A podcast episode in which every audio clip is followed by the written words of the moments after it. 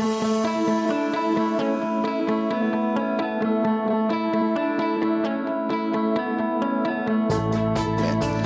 right. so, as I said, we're going to be in Exodus today. We're in Exodus 40, uh, verse, uh, Exodus chapter number 40. As we go, go into this, we're going to be continuing. Obviously, this is our walk through the book of Exodus, and it has been absolutely awesome. But last week we tracked really a journey, the journey of the Israelites, as we were kind of looking at where they came from, as we're seeing where they're journeying to uh, God's picture of restoring the Israelite people back to their land. Now, this is where they originated. Understand, Canaan used to be their land a long time ago, but then because of a famine that came through, as we talked about last week, they actually left there, and their, their option that they found as the best solution was to move to Egypt. Egypt is where they ended up being enslaved for 430 years. After 430 years, God finally brought them out, brought them out of that. And what we've seen as we've been studying through this book of the Exodus and these 99 messages, the last year of it has literally been focused on just the tabernacle. This incredible supernatural tent that's in the middle of nowhere. And what we saw uh, through the history lesson last week is not only was it about, no, understand, the tabernacle was all about restoring intimacy. Okay? So we're going to look at is this aspect of the intimacy that God's trying to restore with them. But at the same time, we also see that God's not only working to restore them in their intimacy with God, but He's also working to restore their nation. He's trying to get them back to where it is they came from. Now, this was promised to them, to their ancestor Abraham, 646 years earlier. In 2091 BC, God told Jesus, uh, in Genesis 12 7, the Lord said this, And the Lord appeared unto Abraham and said, Unto thy seed will I give this land. Here's a promise from God. And there builded he an altar unto the Lord who appeared unto him. So the restor- restor- restoration, the restoration of the Israelites is twofold, okay? There's a physical restoration or a spiritual restoration, and there is a physical restoration. The spiritual restoration is by way of the tabernacle. God had the tabernacle built so that they could have atonement for sin, deal with their sin and that issue of, of their of spiritual issues, but also a place where they could have holy worship. But then we see the restoration physically. This is returning them to their homeland. God's doing in us, guess what? A physical restoration and a spiritual restoration as well. So as the people are on their way back to the land where they came from. But what's interesting, and we'll find as we study the history of the Israelites, is you're going to see that they're, during times of obedience, they'll have possession of the land. But in times of disobedience, guess what? They lose possession of the land, okay? So we see this, this pattern that goes from them gaining and losing throughout history, okay? Now, in Ezekiel chapter number 11, verses 15 through 17, Ezekiel being used by God as a prophet, speaking into the future. Listen to what he says about what will happen to the Israelites, the Jewish people. It says here in verse 15, Son of man, thy brethren, even thy brethren, the men of thy kindred, and all the house of Israel holy. So he's obviously speaking about the Jewish people. Are they unto whom the inhabitants of Jerusalem have said, Get you, fr- get you far from the Lord, unto us is this land given in possession.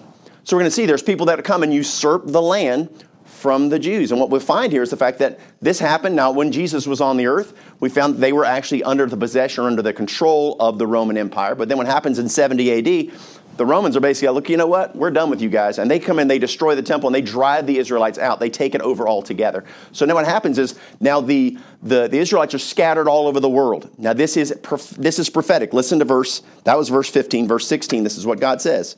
Therefore, say, Thus saith the Lord, although I have cast them far off among the heathen, and although I have scattered them among the countries, yet will I be to them as a little sanctuary in the countries where they shall come. Okay? So God says, I'm going to scatter them all over the world, but guess what? I'm going to also protect them. I'm going to take care of them. So even though they're all over the place, I'm going to be providing for them. Now, look, over the next two, almost 2,000 years, they are scattered all over the world. Incredibly, they will, have, they will preserve their customs, their religion, their language, and their culture. This has never happened. Understand, throughout human history, there's never been a people that has been displaced that's able to hold on to the, who they are, okay? What we see here is there's been no nation who's ever, ever, ever been restored once it's been displaced. What happens is they actually integrate into the cultures that they're in and they basically vanish and all of their customs disappear. Now, that's happened always, always, always through all of human history. That's always been the case, except for only with one nation. Because guess what? God makes promises. Verse 17 of Ezekiel 15 says this, or Ezekiel 11, Therefore, said, Thus saith the Lord, I will even gather you from the people and assemble you out of the countries where ye have been scattered, and I will give you the land of Israel. Amen. Hear that promise? So look at this. This this promise. Now, what's so cool about this is God made that promise. It's been about 2,000 years. Somehow, miraculously, they, they keep all these things of who they are. They keep their identity. And in, 19, in, in 1917, there was something called the Balfour Declaration. And what happened, this is actually after World War I. There was great uh, attacks against the Jews during that time, and there was a man that God put in place who was a Jewish man who he wanted to try to restore the homeland.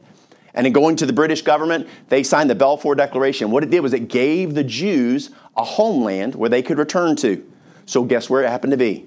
In Canaan, the original place. So here it is, right? So Israel's there. Now what happens because of that Balfour Declaration is the Jews start coming. They're all over the world, and here they start coming. There's this mass migration as they start to gather. And all of that culminates in 1948, because understand, they were not a country. They weren't recognized by the United Nations. They weren't recognized as a nation. But in 1948, because of what happened to the Jews during World War II, listen to this. All that horrific treatment of the Jews, the world came together and said, you know what? What can we do as restitution for the horrors that the Jews suffered? Why don't we recognize them as a nation? And God used, remember, God works all things together for good. Yep and the murder of six million Jews, God used that to affect the heart of the nations of this world to recognize Israel and restore the nation that He promised thousands of years ago would be restored. Amen. That is awesome. Yes. Amen. It is unheard of and unprecedented in human history. But guys, 2,000 years, it's not a big deal to God. For us, we're like, man, that's incredible. God's like, whatever. right? And it's simply just more proof of the fact that God makes promises and it's, it's, He'll keep it. And there's another one that God made that just proves the fact that God keeps His promises and it defies all odds, which is the preservation of His word. 1 Peter 1.23 says this, being born again not of corruptible seed, but of incorruptible, by the word of God, which believeth and abideth forever. Psalm 119, 116. There's a ton of verses, but I'm going to just give you two. Thy word is true from the beginning. Every one of thy righteous judgments shall endureth, endureth forever. So despite an all-out onslaught on the word of God, he has preserved the Word of God through unbelievable attacks. And in our hands today, we can hold the King James Bible. This is the translation, the English translation of God's word in for, for the, for the English speaking world. And God has preserved it throughout time. And it is amazing. And all what this proves to us and what it shows to us through the preservation of the word and the preservation of his nation is the fact that God has said, you know what? I can be trusted. Amen. If I make a promise, I will fulfill it. So we see here undeniable proof of that fact. But then there was the, so we see, first of all, God would restore the Israelites spiritually with the tabernacle. But then there was the physical, which is restoring them back to their promised land. Okay, so we see the two aspects. But guess what? God's made promises to us yes. as well, right? There are spiritual and physical for us. Our spiritual restoration was through the death, burial, and resurrection of Christ. That was promised all the way back in Genesis 3.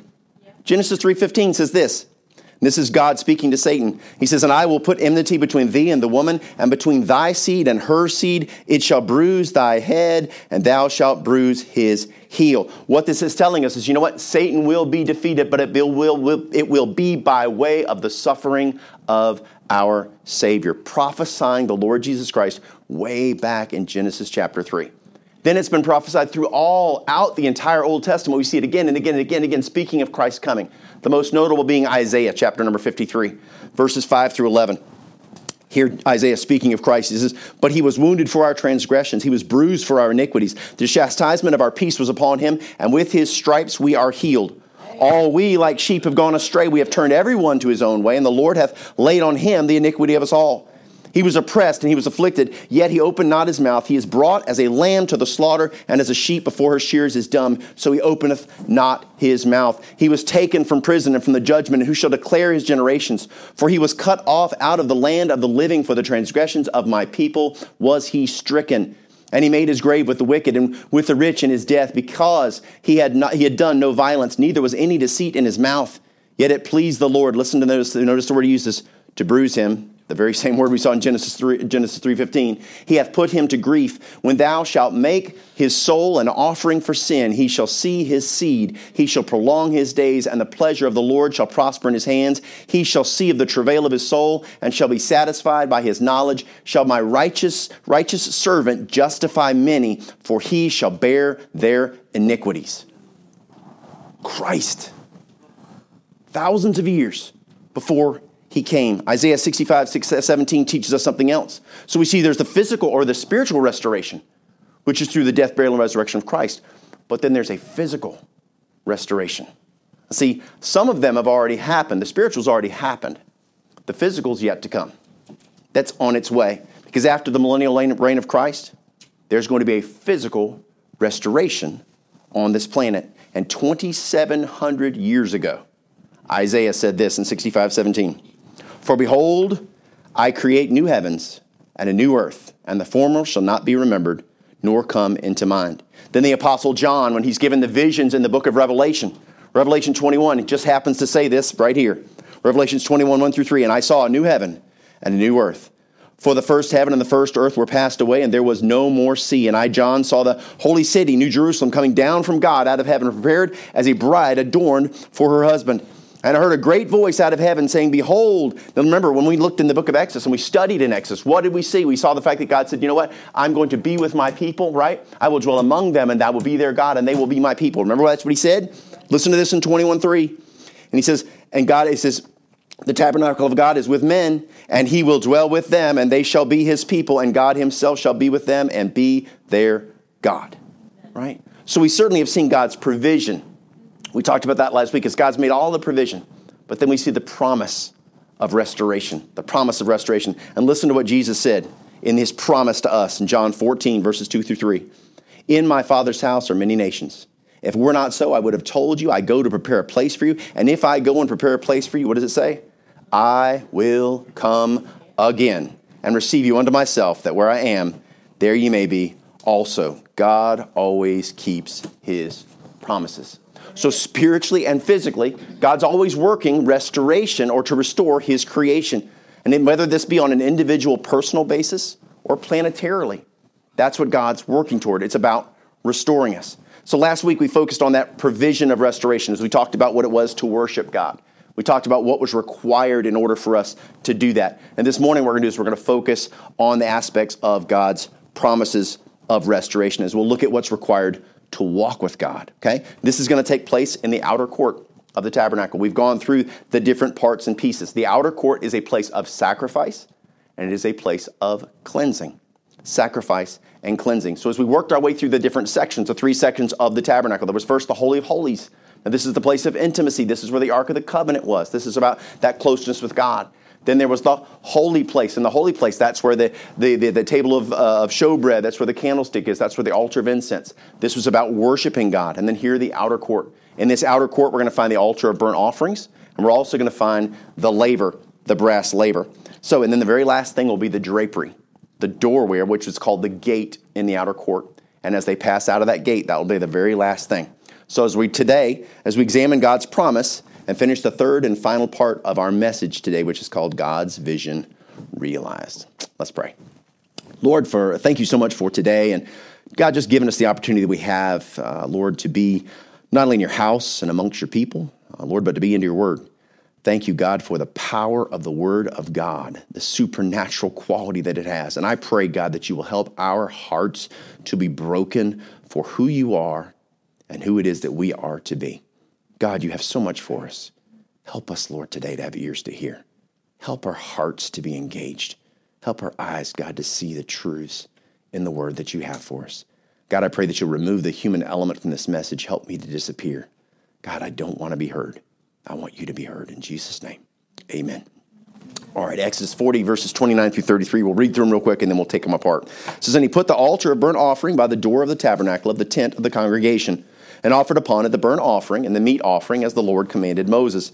And he set the laver between the tent of the congregation and the altar and put water there to wash withal. And Moses and Aaron and his sons washed their hands and their feet thereat. When they went into the tent of the congregation and when they came near unto the altar, they washed as the Lord commanded Moses. And as he and he geared and he geared and he reared up the court round about the tabernacle and the altar, set up the hanging of the court gate. So finished. So Moses finished the work. So the outer court of the tabernacle is it's, interesting because this is the only part that's accessible to the common people. It wasn't just for the priests. This was a place of sacrificing, a sacrifice and cleansing. So those that were seeking God, they would have the option of coming in to the outer court. So as the Israelites are setting this up, the very first thing they're going to put in place is that altar of burnt offering, right? We saw that in verse number 29. So last week, uh, we referred back to our study. Now in Exodus 37 and 38, we did an extensive study where we broke down every individual part and piece of all of these things. We're not going to do that this week. We're going to just kind of do the, the highlights just to sort of work through it. So we have an image that's going to pop up for you, and we're going to look at physically what do we know about this altar. So this altar is seven and a half feet uh, wide, it's seven and a half feet deep, and it's about four and a half feet tall. It's made of shittim wood, which is a deep hardwood. It's covered in brass. It is hollow, and it's built with a, with a grate over it so that the fire would actually burn up through the grate, like kind of like a fire pit would work. It has horns on all four corners, okay? We see this is where the animals would actually be bound if they had to be held in place. And we also see that they, like the ark, and like the table and like the altar of incense, it has rings on all four corners that'll actually help to be when it has to be moved by the staves. And also, like the table and like the altar, the staves are removable. Okay, so this is all about accessibility. With the ark is the only one where the staves would not be removed. So that gives us a good idea of kind of what it looks like physically. But let's look at it from a spiritual standpoint. First, we see that the wood. It's wood covered in brass, revealing that it pictures the corruptible nature of humanity, which is represented in the wood, combined with the brass, which is associated with judgment. Brass is associated, associated with judgment. So, picturing here that uh, the judgment that all of humanity will face as a result of their, of their sinful nature. Then there's the fire grate. Okay, the reason why the fire grate's there is because these these sacrifices were to be placed on the grate and they were to be completely consumed, burned to ashes by this consuming fire, which is what God describes Himself in Hebrews 12, 29. For our God is a consuming fire, it says. Then we see the horns. Okay, this is pictures of submission, right? What held Jesus down was the, on the cross. Those pins, it was his submission. He could have come down at any point in time, but it was a submission of being held in place. And then the four rings that are made of brass, pointing to the eternity of judgment that people will face in this world if they don't come by way of Christ. And then the removable staves, showing the access, saying, you know what, whosoever will can come. In Exodus 40 29, looking at the positioning of this altar, it says, And he put the altar of burnt offering by the door of the tabernacle of the tent of the congregation. We see that it's placed on the eastern side outside of the tent. It's set by the door, okay? Now, the reason why we know this is because the, the tabernacle is always set up facing east. So when the sun would rise, they would look out the, the tabernacle and they would see the sun coming up. Reason being, now, as we, I think I've got a picture showing you kind of the way it's set up. Let's see if we've got that there. There we go. So we see here's the, here's the altar here, and we have it set up on that side of the door. Now, the reason why it's on that eastern side, and this is relevant, is the fact that God always moves. We talked about last week that God is located in the north, but he moves from east to west. That's the way he travels. And I'm going to sort of take that apart. Let's look at it just to make sure that we're all on the same page with this. Consider the fact that uh, in, Exodus, in Genesis 2 8, now the Garden of Eden is what we're going to be talking about. Understand, Eden is a land. The Garden of Eden, it just means it's a garden within a land, okay? Genesis 2 8 says this And the Lord God planted a garden eastward in Eden, and there he put the man whom he had formed, okay? So that's where Adam was. Now, what we know is with Adam, they had children, Adam and Eve, and they had Cain and Abel, right? We know what happened with Cain and Abel. That's where Cain killed Abel. Abel, Cain is actually a picture, the Bible calls him, that says that he was of that wicked one, okay? Cain is a picture of humanity pure humanity, the sinful humanity. So, what happens with Cain is he is a picture of those that will live contrary to God. Their motion, their attitude, their actions are contrary to God. Genesis 4:16 says this of Cain. And Cain went out from the presence of the Lord and dwelt in the land of Nod on the east of Eden. When he left Eden, he did not go west, he went in exact opposite, contrary to God. Remember Galatians 5:17 says this, "For the flesh lusts against the spirit, and the spirit against the flesh. These are contrary the one to the other, so that ye cannot do the things that ye would." Okay? So we clearly see that contrary actions, that's the, the work of man. We work contrary to God. God goes his own way. And the Bible says, when we look back in Isaiah 53, it says, we will all go our own way. right? God says, ah, I want you to go my way. Again, more proof of this. Exodus 14, 21. An east wind is what God, when the, when the Israelites are, are prepared at the Red Sea and the Egyptians are coming up behind them, an east wind is what God moves in to part the waters. Then in Ezekiel's vision, Ezekiel saw, saw God coming from the east. When we go to Malachi chapter number 4, verse number 2, we see that Jesus actually pictures, or the Lord pictures himself as the sun, the S U N, right? Coming from the east. And then think about this when Jesus returns, which way will he come from? From the east. Matthew 24, 27 says this For as the lightning cometh out of the east and shineth east from even unto the west, so shall also the coming of the Son of Man be. God's traveling east to west. He's saying, hey, look, you know what? If you're going to enter this tabernacle, you're going to move the way I move. Amen. Right? How cool is that? All these cool little subtleties, everything has a purpose. Then there's the brass altar. We look at the accessibility of whosoever may come, right? Pointing to the fact that this altar is not uh, set aside just for the sanctified priests alone, but other people would have access to it as well. The priests would work on their behalf. And then let's look at this, this altar here in regards to what it displays. Exodus 40, verse 29 says this, and offered upon it the burnt offering and the meat offering as the Lord commanded Moses. So this is the place where the animals, the animal sacrifices were made for the atonement of sin. Okay? The altar, we know, is associated with judgment. Now, in regards because of judgment, there has to be an offering. When we were inside the tabernacle, we only saw gold and silver. But when we get outside of that tent of con- that ta- tabernacle of congregation, what we find here is now we've shifted. The metal of choice is now brass. Inside of the tabernacle, representing the deity of God, and the redemption of God in gold and silver. But now outside, we're dealing with brass related to that judgment. So, in fact, the very first time that this shows up, a, an offering, a, a uh, offering uh, burnt offerings uh, on altar of burnt offerings. Only very first time this shows up is back in the book of Genesis in chapter two or chapter number eight, verse twenty. And what happens here is this is an atonement for sin. This is when Noah, there's been the flood, the worldwide flood, where God has judged the world. And what happens is, as soon as they come off of the ship, what do they do? He goes and sets up an altar of burnt offerings, and he makes offerings unto God for the atonement of sin. In Genesis 8:20, it says here, And Noah builded an altar unto the Lord, and took of every clean beast and of every clean fowl, and offered burnt offerings on the altar. And what was significant about this is they had to be completely consumed. Okay? This is a picture of complete submission. Complete submission, which is what is required of us. If our sin is to be forgiven, if we are to be reconciled unto God, it takes complete submission. And that's hard because we like to have control of our destiny. I'll do things my way, right? Complete submission. Then spiritually, this brass altar pictures two things. Well, first, it pictures the complete submission of our Lord to his cross, okay? We know that from the beginning, that was God's plan. We look back in Genesis chapter 3, there's clearly seen the cross here was God's plan, but also the fact that Without the remission, there is no remission of sins without the shedding of blood. We learn that from Hebrews 9:22. And the fact is, when God looked at this world, my oh my, was there sin? My oh my, this is a sinful, dark place. And because of there was a requirement for a sacrifice, a requirement that Christ would fulfill. So we see the reason why Jesus came, right? It's love. Love, and we've talked about it a million times. For God so loved the world. We all know this. We've heard it. We've, we've talked about it. But bottom line is it comes down to this the fact that his love was so much, not so much that even put him on the cross, but it kept him there to his dying breath. Amen. To the very end, he endured all that suffering to the very last moment. Mm. He could have stopped it. He could have said, you know what? This is enough. I mean, I have suffered horrifically, and you know what? I'm done. Let's quit here. But he doesn't. In fact, the night before he goes to the cross, knowing what's coming when he's in the Garden of Gethsemane, and the soldiers come to get him, and Peter whips out his sword and cuts off somebody's ear, and God's like, the Lord's like, hey, Peter, put that away. Put that away. You know, those that live by the sword, they die by the sword. Peter, put that down. That's not what you're called to be. You're called to love. I don't want you to be a warrior.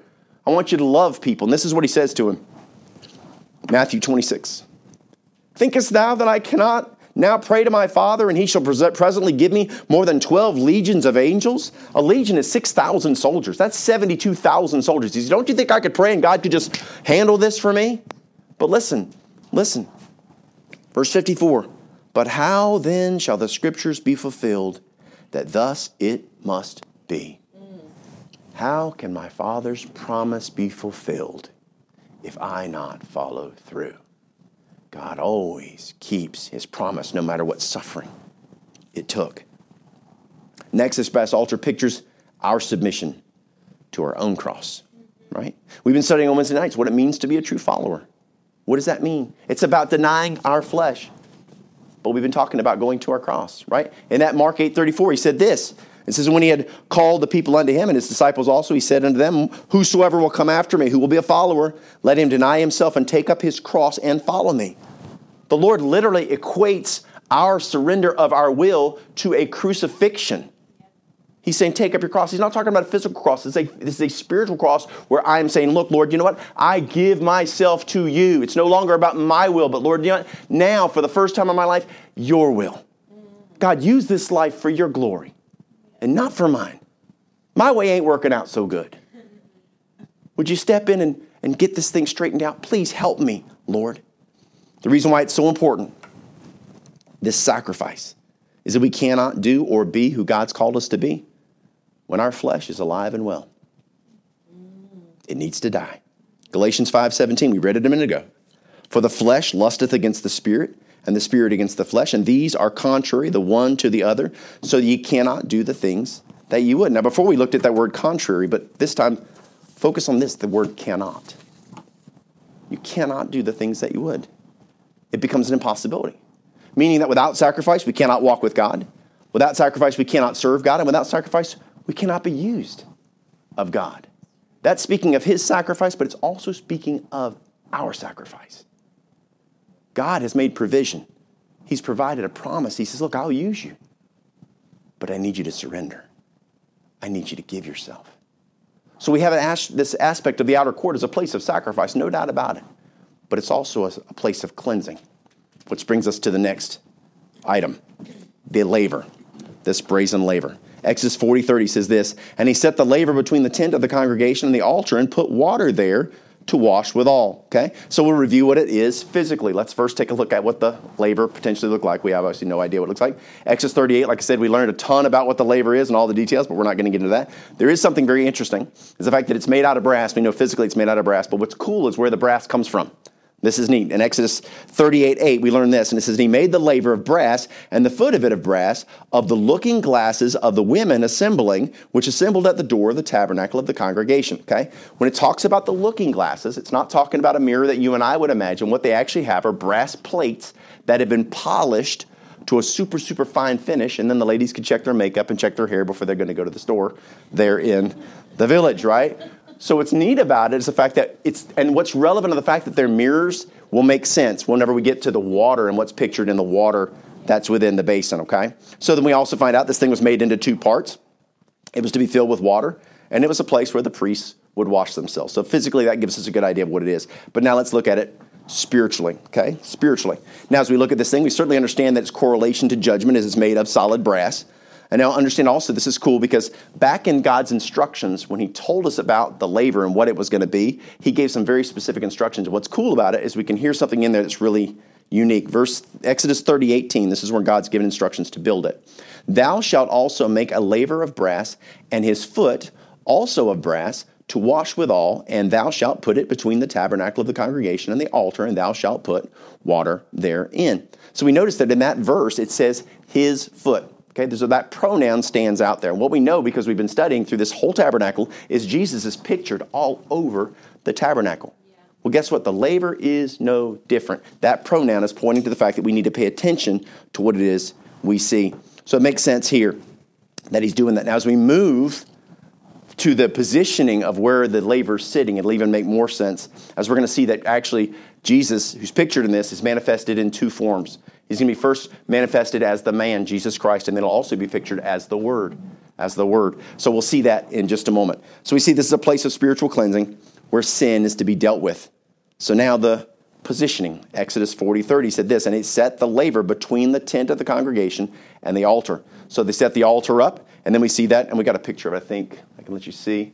So we see here, so here's the altar, right in between, that laver's sitting there. So if you're heading from the altar, you're going to go by way of the laver. So the brass altar is on the eastern side of the tent of the congregation between the two. As we saw in the description, there's, it is used for cleansing. Um, we see also the fact that it is the priest, as the priest would lead the sacrificial altar, dirtied and muddied up from whatever it is they were doing there at the altar. They're going to go, before they were going to go into that Holy of Holies, they're going to go by way of that laver first. And it's very important that they do because God warned them. If you go back into the in his in his uh, description, which I don't have yet, it's not in my notes, but we'll jump to that. Um, but as we as we look at this, I'll go ahead and read you the reference for that.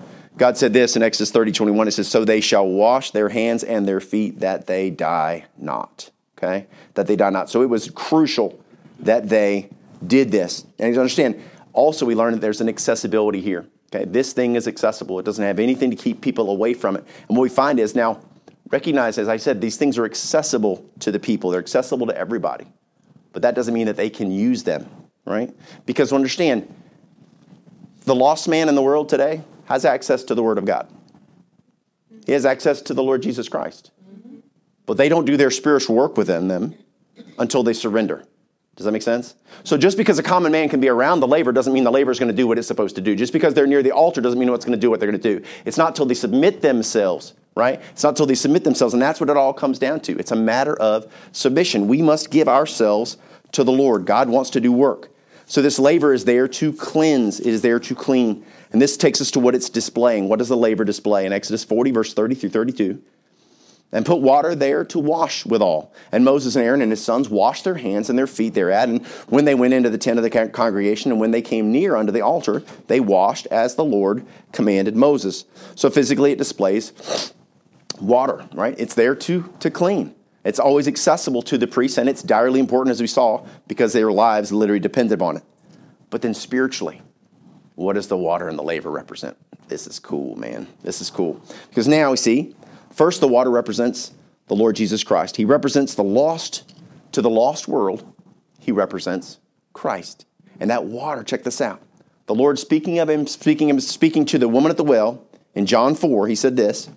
John 4, verses 13 through 14. Jesus answered and said to her, Whosoever drinketh of this water shall thirst again, speaking of the well. He's talking about physical water. But whosoever drinketh of the water that I shall give him shall never thirst. But the water that I shall give him shall be in him a well of water springing up into everlasting life. He's not given a water, he's given himself. Ooh, right? You, and as we think back to the water, remember we were in Exodus 17, way back in Exodus 17. The people are dying of thirst and they're out in the desert and they're like, Moses, you brought us out here to die. And he says, Ah, well, let me go talk to God. Hold on. And God's like, hey, hey, you know what? There's a big rock over there. Head on down there and bring your stick with you. I want you to smack that thing. And he's like, well, okay, whatever, God. So he goes down there, and boy, guess what happened? Exodus 17, 6, he says this Behold, I will stand before thee there upon the rock in Horeb, and thou shalt smite the rock, and there shall come water out of it, that the people may drink. And Moses did so in the sight of the elders of Israel. And it will be because our Savior would be smited, right? Would be beaten, right? That the water of life would flow to us.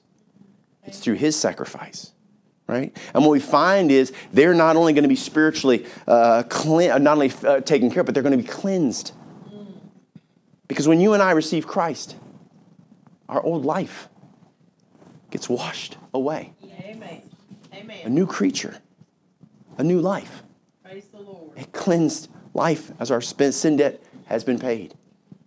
And then, secondly, the water represents the Word of God, as we said before.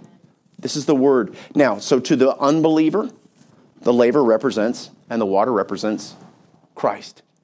To the believer, it represents the word. Okay? And this is very, very relevant.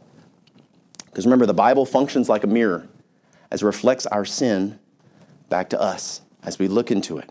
The same way these men would look up, walk up to the laver and look into the water, and it would reflect back to them, and they could see if they had something on them is the same way when I look into the Word of God, it reveals to me the sin of my own life. It functions as a mirror. James 1, verses 23 through 25 says this For if any man be a hearer of the word and not a doer, he is likened to a man who behold his natural face in a glass. As a person who looks in a reflection. For beholdeth, him, he beholdeth himself and goeth his way, and straightway forgetteth what manner of man he was. He forgets even what he just saw. But whoso looketh into the perfect law of liberty, he says, talking about the word of God, Whosoever looketh into the perfect law of liberty and continueth therein, he being not a forgetful hearer, but a doer of the work, this man shall be blessed in his deed. God's Lord allows us to see ourselves through the reflection of his righteousness. And I look into who Christ is, I look at the image of Jesus, and I compare it to who I am. And it shows me all the filth that needs to be addressed. Yes. Listen to this in 2 Timothy 3, verse 16, 17. All scripture is given by inspiration of God and is profitable for doctrine, for reproof, for correction, for instruction in righteousness, that the man of God may be perfect, truly furnished unto all good works. Right? Which brings us to the function of the water for the believer. Bible's not only to function as a mirror, but also as an instrument of cleansing. This is awesome. Ephesians 5, verses 25 through 27. It says, Husbands, love your wives even as Christ also loved the church. God gives us pictures to help us to follow and understand. Husbands, how do you love your wife? As Christ also loved the church and gave himself for it sacrificially, that he might sanctify and cleanse it with the washing of water by the word. Okay? So we are the bride of Christ. And if God's going to prepare us for the role that we're going to play in our, our relationship with Him, He says, What I must do is take you to the Word. The Word must cleanse us. Because what will it do? It'll allow the word will allow the word of God to reveal our spot, our wrinkle, and our blemish, and allow the word of God not only to show us what's wrong, but then teach us how to fix it. Amen. Right? It says there to cleanse, to cleanse. It's there to reveal our sin, but it's also there to teach us how we can live righteously. Praise God. So as we looked at the dire importance of the altar, right? Not only for the picture that it is of the Lord's sacrifice, but our own. Then we've seen the dire importance of the cleansing water of the laver is not only a picture of the Lord's cleansing power to the lost, but also the power of the Word of God to reveal sin and cleanse it in the life of the believer. So without the Word, we cannot be cleansed. Then the third thing we look at. Next, we come to the gate and the courtyard of the outer court in Exodus 40 33.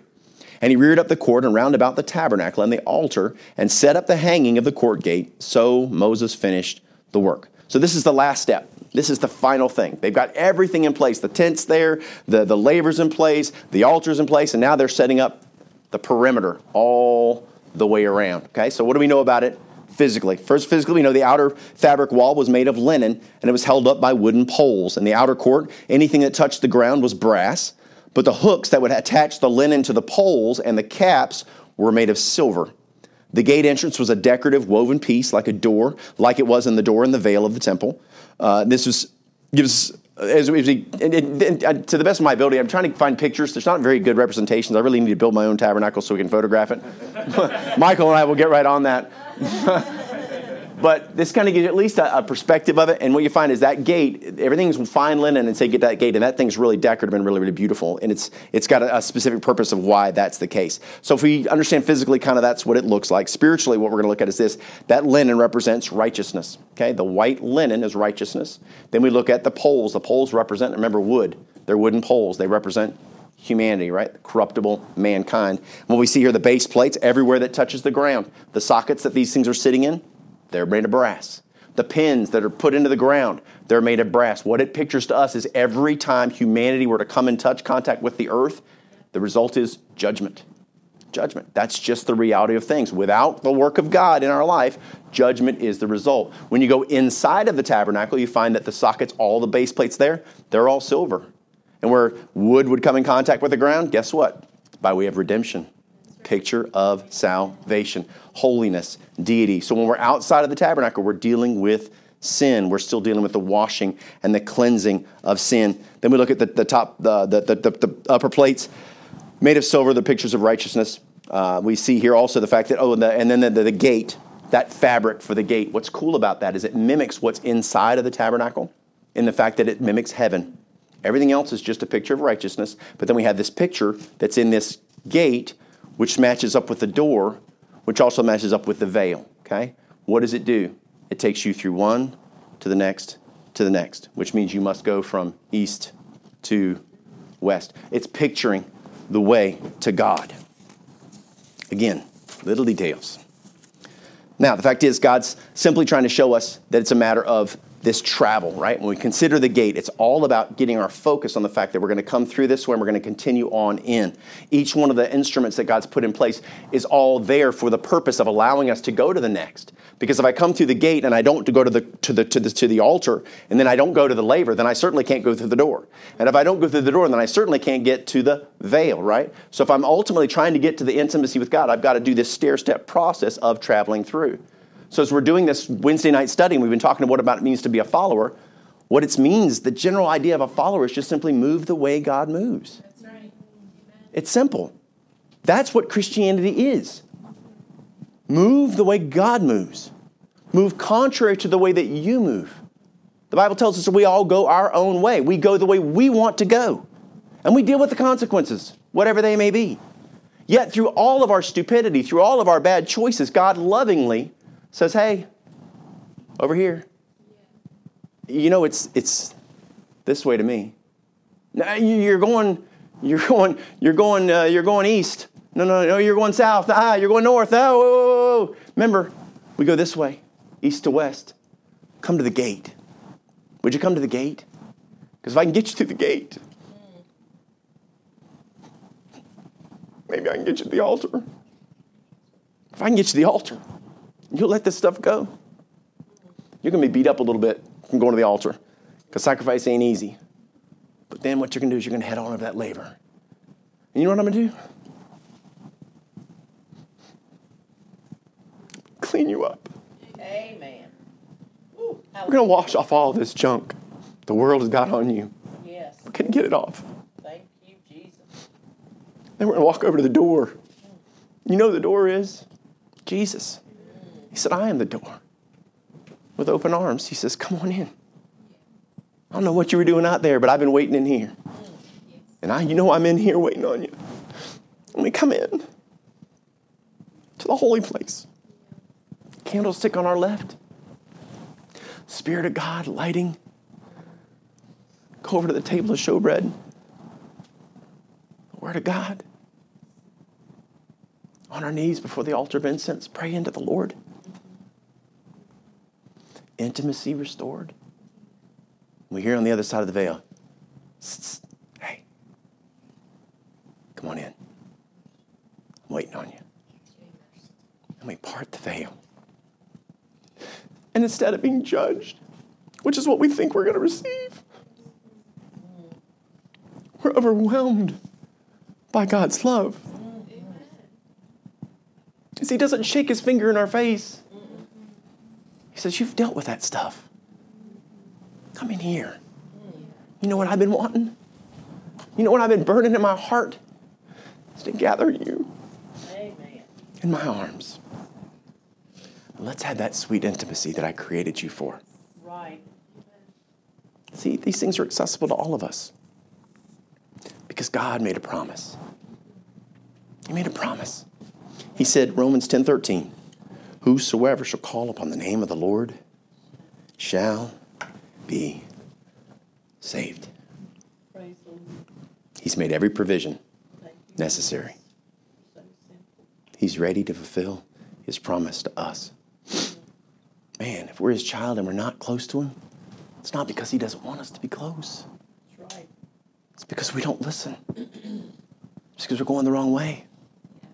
And he says, I've made the pathway clear. Come through the gate, have your eyes on the door. Go through the door, eyes on the veil, and step through the veil and experience the love of God. It's not difficult. It's not hard to understand. It all comes down to us. Are we willing to submit?